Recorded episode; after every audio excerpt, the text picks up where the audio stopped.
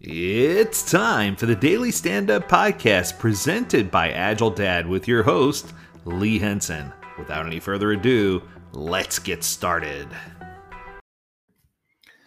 This ubiquitous thing called Scrum is an oppressive tool for micromanagement. It's all about story points and velocity. It has earned the utter contempt of developers, designers, product managers, and middle managers alike. The maddening thing about it is that there are well known solutions to all these problems, and they can be found in a concise document called the Scrum Guide. Okay, let me stop laughing for a second internally here. Um, this article was a bit extreme to me, but someone recommended it, so I thought I'd read through.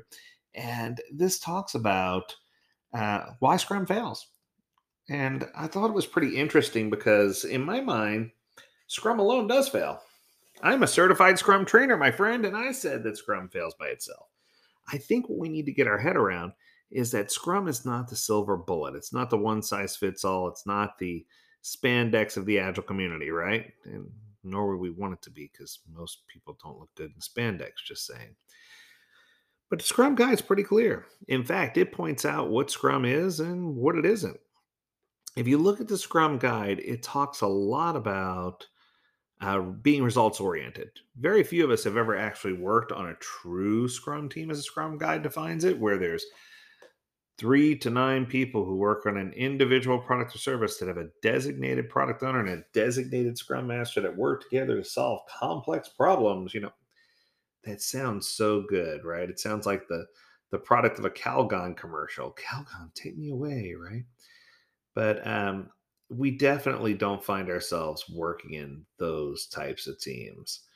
Um the truth is we have different things that we do uh, you can call them Scrum cults, if you will, or Scrum, you know, outside teams, or whatever you want to call them. But um, when it comes to following Scrum in and of itself, it's important to understand that you have to have surrounding business agility to stand up and support your Scrum framework. Almost everyone who adopts Scrum forgets crucial elements that make it work before to even begin a single sprint. It's not about secular or spiritual devotion to you know pray to the scrum god or goddess.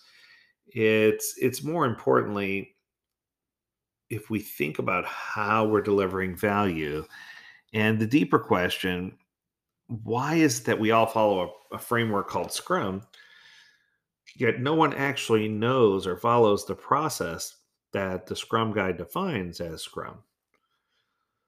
Interesting. So I had, and I think this is where I see this going. I had a friend who was talking about implementing Scrum in his organization. He was so excited. And he said the thing that excited him the most was that there was a handwritten guide that was 20 something pages long that gave him the exact thou shalt do this, thou shalt not do this. And if you do these things, you're going to be successful and you're going to see increase in productivity. And while it all sounded exciting and new and you know fun at first, what we quickly discovered is that um, people people don't know how to engage when it comes to Scrum. They they don't know how to they don't know how to just they, they want a step-by-step guide. They want an IKEA manual for Scrum. And there's no such thing as the closest thing to the IKEA manual for Scrum is the Scrum guide. And a Scrum guide is good. Don't get me wrong, but it's not perfect, right?